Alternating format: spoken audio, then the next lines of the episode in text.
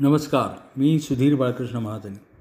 तर नवनाथांच्या कथेच्या मागच्या अध्यायामध्ये आपण असं पाहिलं की गोरक्षनाथ श्रीराज्यामध्ये आला त्याची आणि मच्छिंद्रनाथाची भेट झाली आणि दोघांना एकमेकाला भेटून खूप आनंद झाला आणि मग दोघांच्या गप्पा ज्या सुरू झाल्या त्या काही संपेच नात आणि मग मैना मैनाकिनीला एकीकडे कळून चुकलं की आपण जर गोरक्षाला वश करून इथेच ठेवलं नाही तर मच्छिंद्रनाथ गेलाच म्हणून समजायचं.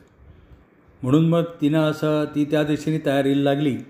इकडे एकीकडे गोरक्ष एकांतामध्ये मच्छिंद्राला म्हणाला की गुरु महाराज तुम्ही या मोह जालामध्ये सापडलात हे काही बरोबर नव्हे. तुम्ही आता इथून निघालं पाहिजे. तुम्ही तुमचा अवतार कार्य आठवा. तुम्ही कवी नारायण आहात. आणि तुमचं नाथकार्य तुमची वाट पाहत आहे तेव्हा आता मी तुम्हाला घेऊन जाण्यासाठी तिथे आलो आहे तेव्हा आता तुम्ही माझ्याबरोबर चला.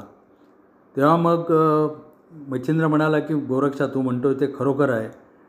मी तुला वचन देतो की मी हा देश सोडून तुझ्याबरोबर येईन. तू काही चिंता करू नको. आणि मग त्यांनी गोरक्षाच्या हातावर हात ठेवून आणाभाका घेतल्या. आणि मग ते दोघं पाकशाळेमध्ये गेले दोघांनी भोजन केलं. मच्छिंद्र आपल्याबरोबर येणार म्हणून गोरक्ष अगदी खुश झाला. पण त्या रात्री मैनाकिनीला मच्छिंद्र म्हणाला की मैनाकिनी गोरक्ष मला घेऊन जाईन म्हणतो आहे पण माझं मन तुझ्यापाशीच घोटाळतं आहे काय करावं समजत नाही. तेव्हा मैनाकिनी म्हणाले की तुम्ही गेलातच नाही तर तो तुम्हाला कसा नेईल? तेव्हा मच्छिंद्र म्हणाला की मी त्याच्या बोलण्यात येऊन गेलो. त्यांनी मला वैराग्याच्या चार गोष्टी सांगितल्या. माझं अवतार कार्य आठवून दिलं. आणि मग मी त्याला वचन देऊन बसलो की मी तुझ्याबरोबर येईन म्हणून. तेव्हा मैनाकिनी म्हणाले की असं कसं तुम्ही बोलून गेलात आता मीच आता बघते की त्याला तो राहतो आहे का म्हणून इथे मीच प्रयत्न करते. पण तो पक्का विरक्त आहे तो काही राहणार नाही पण तरी पण मी प्रयत्न करते. मग दुसऱ्या दिवशी मैनाकिनी गोरक्षाला म्हणाली की गोरक्षा तू मला मोठ्या मुलाप्रमाणे आहेस. मीननाथ अजून लहान आहे. तू आणि मच्छिंद्रनाथ मिळून हे राज्य सांभाळा. आम्ही तर अबला स्त्री आहोत. आमचं रक्षण कोण करणार? आम्ही वृद्धापकाळी तुझ्या आश्रयाने राहू. तर तू इथेच राहा. पण गोरक्षाने काही त्याचं मन काही वचिल विचलित झालं नाही. त्याने राज्यसत्तेचा तिरस्कार केला आणि तो म्हणाला की योग्याचं ऐश्वर असताना ते जगाला भारी असतं. तेव्हा मी काही झालं तरी गुरु मच्छिंद्रांना इथून घेऊन जाणार तीर्थयात्रेला.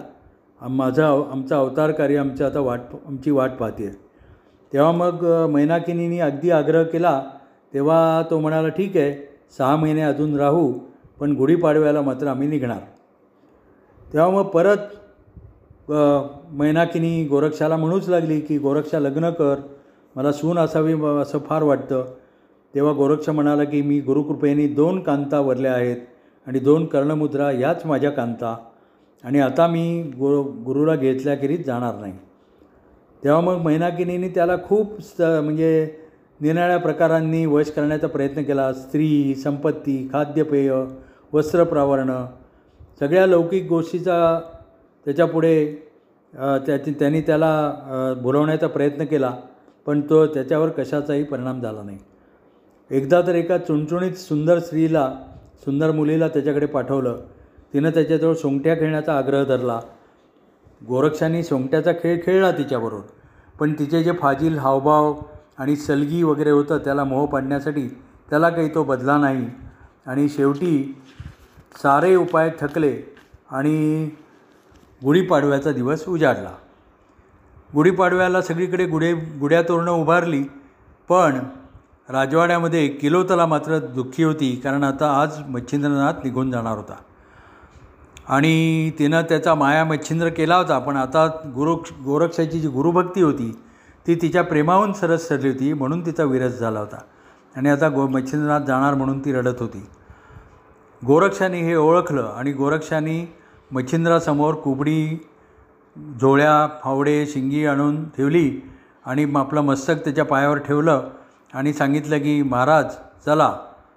आता हा वेश आणि वेश धारण करा ही सामग्री घ्या आणि माझ्याबरोबर चला. तेव्हा किलोतला मच्छिंद्राजवळ बसलेली होती. तिनं आग्रह केला भोजन करून तरी जावा.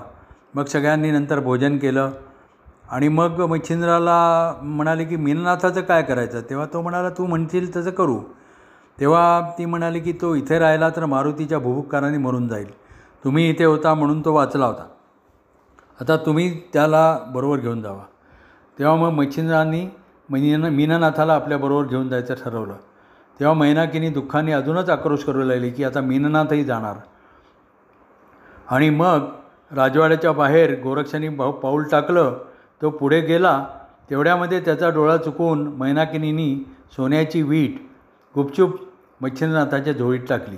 गोरक्षाला काही ते कळलं नाही. आणि मग त्या राज स्त्रिया तिथे गाव रडत होत्या गावातल्या. त्यांचा प्रभाव मच्छिंद्रावर पडू नये म्हणून गोरक्ष त्याला आणि मीननाथाला घेऊन बाहेर चालला. तेव्हा मै मैनाकिनी एका हाताने मच्छिंद्राला धर धरत होती. एका हाताने मीननाथाला कुरवाळत होती. गोरक्षाच्या एकीकडे विनवण्या करत होती. परंतु गोरक्षाचं गोरक्षाने तिकडे लक्ष नाही दिलं आणि तो त्वरेनेच निघाला.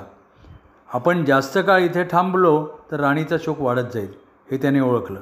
म्हणून मग त्याने शेवटी मैनाकिनीला एक नमस्कार केला. आणि मच्छिंद्रनाथाला म्हणाला की मच्छिंद्रनाथ चला. आता या जंजाळातून लवकर बाहेर पडा. मैनाकिनी तू फार गुंतवलंस मच्छिंद्रनाथांना. आता रडत बसू नको. तुझाही कर्मभोग संपत आला आहे उपरिचर वसू तुला येऊन घेऊन जातील. तोपर्यंत धीर धर. आणि मग तो तेजस्वी गुरु गोरक्षनाथ गुरु आणि गुरुपुत्र यांना घेऊन तो श्रीराज्यातून बाहेर पडला.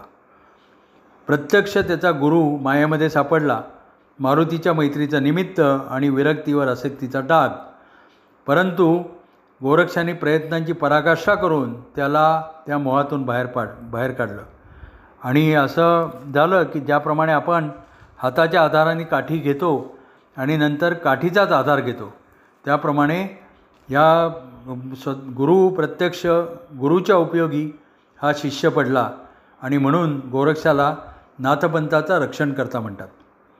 आणि मग मैनाकिनी त्या राजवाड्यामध्ये एकीकडे सगळीकडे फिरत फिरत रडत रडत फिरू लागली. मच्छिंदाची ज्या मच्छिंदाच्या ज्या गोष्टी होत्या त्या कवटाळून आठवण काढू लागली. आणि तिचा तिचं ते रडणं तिचा आक्रोश गगनाला भिडला. आणि त्यावेळेला आकाशातून मच्छी गुपरीचरचं विमान चाललं होतं. त्यांनी तो तिचा आक्रोश ऐकला आणि विमान खाली वळवलं. आणि मग तो तिला म्हणाला मैनाकिनीला की अगं वेडे हा आनंदाचा दिवस आहे. पहा आता मी तुला जो शाप दिला होता त्याच्यातून तुझी सुटका झाली आहे. कारण मी तुला म्हटलं होतं की मच्छिंद्राचा आणि तुझा विरह होईल तेव्हा मग तू स्वस्थानी परत येशील. त्याप्रमाणे आता तू माझ्याबरोबर सिंहले द्वीपला चल मी तुला न्यायला आलो आहे आणि मग त्यांनी जे तिचं सांत्वन केलं तिच्याशी ज्या गोष्टी केल्या त्या ती कथा आपण पुढल्या अध्यायामध्ये ऐकू. नमस्कार धन्यवाद.